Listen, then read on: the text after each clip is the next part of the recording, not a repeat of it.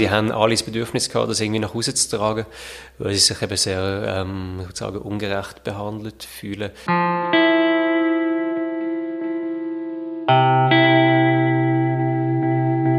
Die Leute können ähm, sehr viele Jahre, manchmal lebenslänglich ähm, weggeschlossen bleiben, viel länger als eigentlich das Strafmaß vorgesehen hätte.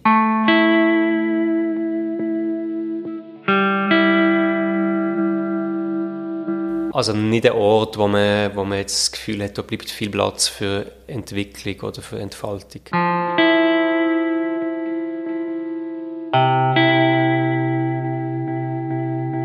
Der, den ihr da jetzt gerade gehört habt, das ist der Reporter der Simon Jäcki. Seine Geschichte im Surprise geht um die kleine Verwahrung. Falls jetzt schon Fragezeichen über dem Kopf herumkreisen, keine Angst, ist bei mir ähnlich gegangen.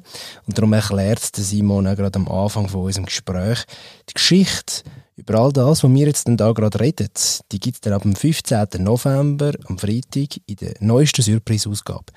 Ich bin Simon Bergins und ja, ich bin ein bisschen angeschlagen, das hört man jetzt und das hört man natürlich auch im Gespräch, aber auf den Inhalt hat es glücklicherweise keinen Effekt gehabt. Viel Spaß!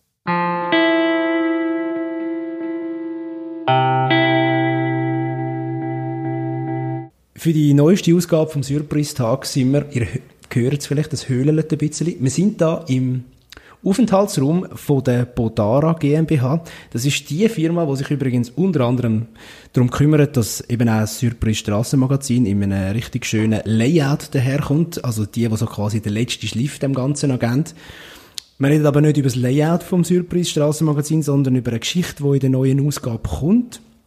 Und dort geht es im Text von dir, Simon Jäcki, um die kleine Verwahrung wenn jetzt du angesprochen auf die kleine Verwahrung das kurz musst umschreiben, was sagst du denn amigs? Die kleine Verwahrung, es ist manchmal nicht so einfach, das tatsächlich kurz zu fassen, aber ich probiere es gerne. Kleine Verwahrung ist eine Möglichkeit in der Schweiz, Leute wegzusperren, die aufgrund von einer psychischen Störung Straftaten begehen. Und zwar sperrt man sie weg mit dem Ziel, dass man sie ähm, kann heilen oder so wie therapieren, dass sie wieder zumutbar sind für Gesellschaften, für die Öffentlichkeit. Das ist so die positive Darstellung. Das wäre jetzt quasi der Werbespruch von der Strafanstalten oder von der Justizdepartement. Äh, genau, man kann jetzt noch mit, negativen, mit, einer, mit einer negativeren Darstellung probieren, wenn du möchtest. Go das, for it, dann also, haben wir 50-50 Das ist doch gut, genau. Also, mein Eindruck dann nach der Recherche ist eher gewesen, dass es ein problematischer Bereich hat, was weniger gut funktioniert. Ähm, es eine Möglichkeit ist, zum Leute, die nicht mehr in die Gesellschaft passen und stören und wo man sonst nicht weiss, wo mitnehmen und wo Straftaten begehen, ähm, so Leute eben wegzusperren mit dem Ziel, sie zu therapieren, aber häufig ist das, glaube ich, recht ungewiss, ob das dann funktioniert und kann eben auch sehr lange dauern, also bis zu 20 Jahre, wo dann die Leute weggesperrt bleiben. Ähm, das ist auch das, was kritisiert wird. Das ist ja sehr spannend bei deinem Text nachzulesen. Man wollen ja jeweils in diesem Tag jetzt auch nicht jede, jedes Detail durchgehen, weil für das ist ja dann eben steht ja der Text für sich. Aber ein Hauptprotagonist muss ich auch rauspicken. Das ist eigentlich der Hauptprotagonist, der Florian Hauser. Ähm, heißt der, anders richtig? Ja, genau. Gelesen, also, genau. Du, also du, du hast ihn so benannt, er heißt natürlich richtig anders, ist anonymisiert. Der wäre eigentlich 15 Monate ins Gefängnis gekommen und jetzt sind drei Jahre vergangen und er ist eigentlich immer noch dort. Und ich denke so, wenn ich das einfach mal so lese, das kann doch nicht sein in der Schweiz, dass jemand verurteilt, also tendenziell hörst du eher von Leuten, die früher eine Haftentlassung bekommen, wenn überhaupt, aber dass jemand einfach übers genannte, über den übergenannten Zeitraum drin bleibt, das ist irgendwie, das ist sehr, das klingt sehr unwahrscheinlich so, wenn ich das so höre. Ich glaube, man muss sagen, wenn man sich mit Verwahrung auseinandersetzt, dann gibt es natürlich viele Fälle, wo die Leute ja auch, es gibt die grosse Verwahrung, die eigentliche Verwahrung, wo die Leute können, ähm, sehr viele Jahre, manchmal lebenslänglich, ähm, weggeschlossen bleiben, viel länger als eigentlich das Strafmaß vorgesehen hätte. Äh, ich glaube, der Unterschied ist bei dieser kleinen Verwahrung, die ja eigentlich äh, stationäre Massnahme heisst, stationäre äh, Behandlungsmaßnahme, ähm, dass die Leute dort äh, wegen auch kleinen Delikten, jetzt beim, im Fall von Florian Hauser eigentlich Kleinkriminalität, können eben für unbestimmte Zeit weggesperrt werden. Und zwar nicht aufgrund von einem Gerichtsurteil im Sinne von einem Strafmaß, sondern aufgrund von einem psychiatrischen Gutachten oder Psychiater entscheidet, die Person, die gehört in eine Massnahme, gehört nicht in die Gesellschaft. Und das ist dann eigentlich so das Verdikt, das dann halt dazu führt. Genau. Was mich auch sehr überrascht, als ich das erste Mal von dem erfahren habe. Das ist eben eine wichtige Auseinanderhaltung. Das ist gut, dass du das erwähnst. Eben, also, wenn wir von Delikt bei ihm jetzt reden, sagen, reden wir konkret von Diebstahl, von Drohung und von Sachbeschädigung, so in diesem Rahmen. Dann haben wir irgendwann einfach gesagt, der ist nicht mehr zumutbar, der gehört weggesperrt. Äh, hast du eigentlich mit, äh, mit Gutachtern auch irgendwie versucht, Kontakt aufzunehmen? Oder ist, also wahrscheinlich, ich stelle mir das schwierig vor, dass, dass das gelingt, aber hast, du es probiert? Nein, ich habe es für die Geschichte nicht probiert.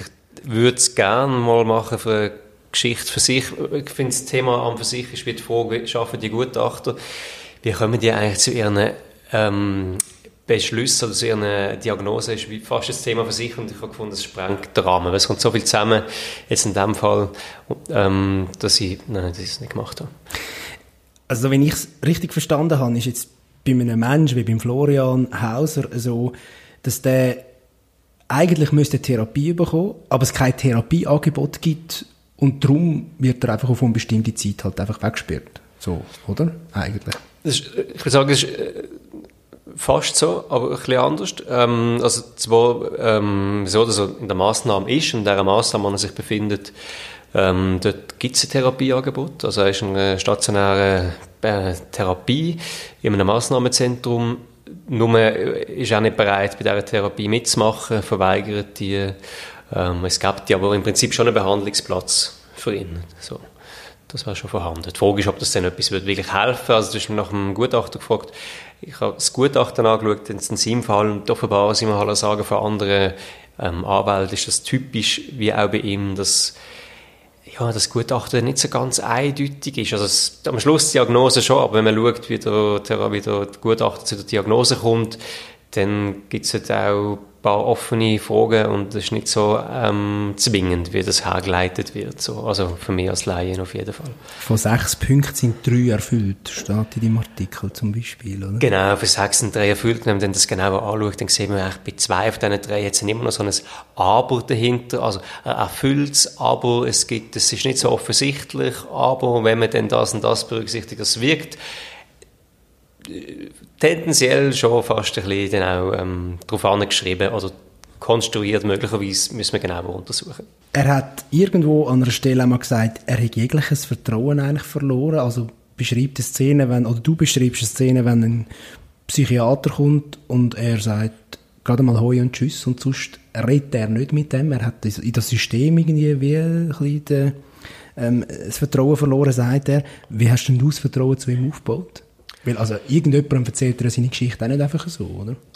Ich glaube, er hat auf eine Gelegenheit gewartet, um seine Geschichte zu erzählen, grundsätzlich. Und wir haben mit zwei anderen geredet, die auch in einer, so einer kleinen Massnahme sind, ähm, oder einer kleinen Verwahrung. Und bei denen ist es ähnlich gewesen. Also, die haben alle das Bedürfnis gehabt, das irgendwie nach Hause zu tragen, weil sie sich eben sehr, ähm, ich würde sagen, ungerecht behandelt fühlen. Und es war bei ihm dann am Schluss eigentlich relativ einfach gewesen, in einen Austausch zu kommen, einfach weil das Bedürfnis oder Druck zu erzählen von seiner Geschichte hat er fast keine Bezugsperson, nur seine Großmutter, ähm, mit der er im Austausch steht. Ähm, der Druck war recht groß gewesen. Du hast nicht nur mit ihm Kontakt gehabt, sondern über äh, die Menschenrechtsorganisation Human Rights hast du zu etwa drei Leuten, glaube ich, Kontakt gehabt. Das ist eigentlich auch noch komisch, du kommst von einer Menschenrechtsorganisation quasi Post über und dann heisst es, wir haben da im Schweizer Justizsystem irgendetwas, das nicht richtig läuft wahrscheinlich hast du zuerst gedacht, es ging um einen Fall in der Türkei oder so, da weiß ich was nicht. du weißt, man könnte meinen, dass es irgendwie ist schwer vorstellbar, dass es in der Schweiz stattfindet. Also ich wollte es nicht überdramatisieren. Ja, ja. Ich finde halt einfach so ein bisschen, ja, ja, also nicht, dass in der Schweiz kein Menschenrecht könnte verletzt werden oder so, aber einfach, habe so gedacht, ja. Ich glaube, das Hauptproblem ist, ist tatsächlich auch für die Leute, also so, du hast Verzweiflung angesprochen und wenn man mit Anwälten redet, dann sagen die, Leute, die im Gefängnis sind, fühlen sich meistens ausgeliefert und ein Stück weit auch verzweifelt. Besonders schwierig ist halt in diesen Fällen, dass die Leute alle nicht äh, echt keine Ahnung haben, wie lange sie noch drin bleiben. Also sie bekommen so eine Massnahme aufgezwungen, kommen dort rein, wissen, nach fünf Jahren kann es erneuert werden. Es gibt Fälle, da bleiben die Leute 20 Jahre drin. Jemand, der einem Strafvollzug ist, der weiss, ich habe eine Strafe sagen wir, neun Jahren und spätestens nach neun Jahren komme ich raus, wenn ich mir Mühe gebe den Vollzugsplan einhalte, dann komme ich höchstwahrscheinlich schon deutlich früher raus. jemand, der sich so einer Massnahme befindet, der hat keine Ahnung. Und der ist, weiss nicht, an welcher Handvoll Kriterien am Schluss darüber entschieden wird, ob er raus darf oder nicht. Der weiss nicht, bleibe ich noch ein Jahr drin oder noch 15 Jahre. Ich glaube, das ist das, wo, wo, wo für mich zumindest überhaupt nicht ähm, zusammenpasst mit der Vorstellung, die ich hatte vom Schweizer Justizsystem. Es fehlt eigentlich auch ein bisschen das Anreizsystem für jemanden, um überhaupt sich Mühe geben in einer Therapie, weil, eben, wie du sagst, man weiß ja eh nicht so recht, wann komme ich da wieder raus, oder? Also, das Anreizsystem, wo ja sonst eigentlich sollte, glaube ich, spielen, das, das funktioniert da wie nicht. Ja, für, ja, das Anreizsystem, zum einen, ich denke schon, jemand, der jetzt in einer Therapie ist und dort auf einmal ganz normal wirkt, der kommt dann eher wieder raus, aber dann ist auch die Frage, also wie beurteilt jetzt der Therapeut, ob das jetzt irgendwie noch pathologisch ist oder nicht.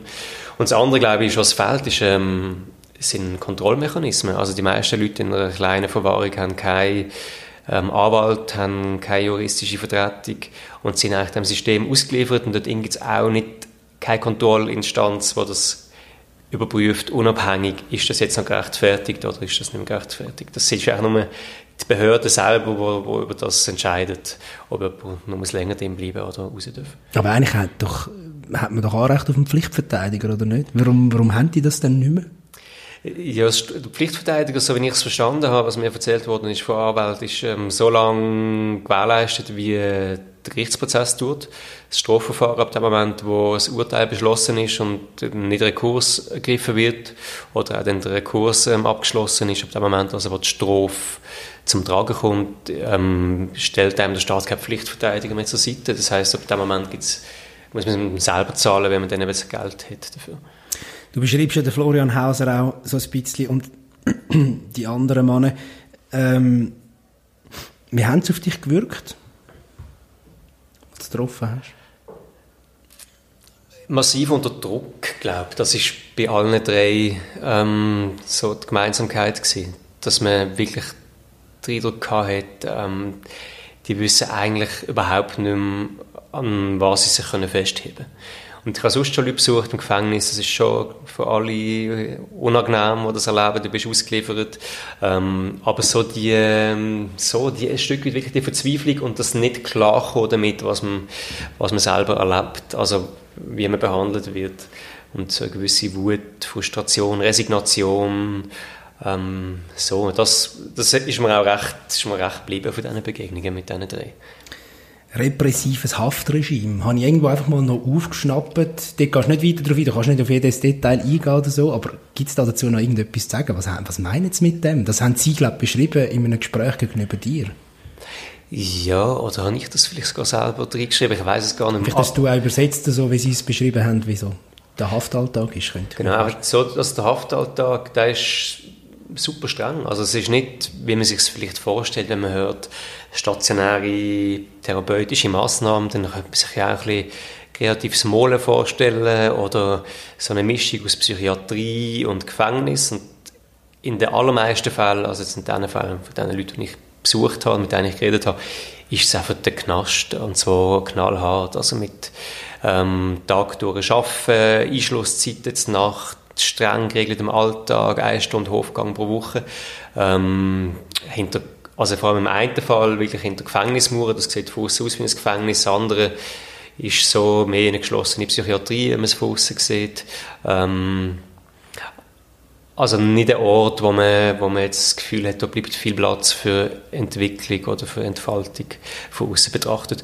Und zum das noch, ähm, zum noch fair sein, das betrifft alle die Fälle, wo Leute in einer geschlossenen ähm, Maßnahme sind. Es gibt auch offene Maßnahmen, wo dann es mehr, mehr Freiheiten, mehr Spielraum gibt.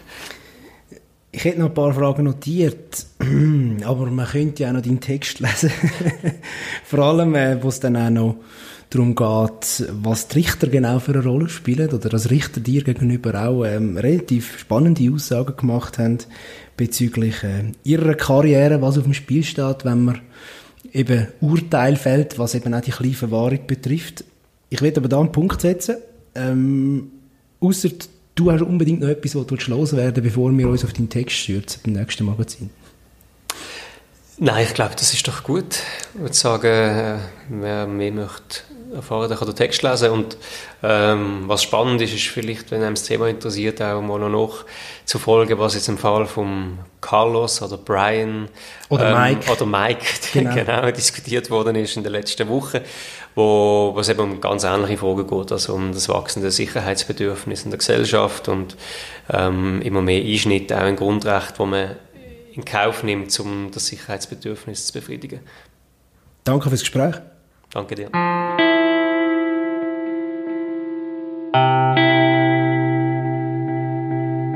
Und den weiteren Vorgang kennen ihr eigentlich. Jetzt heisst es eigentlich einfach am Freitag, am 15. November, wenn die neue Ausgabe kommt, zu der Lieblingsverkäuferin oder einem Lieblingsverkäufer gehen.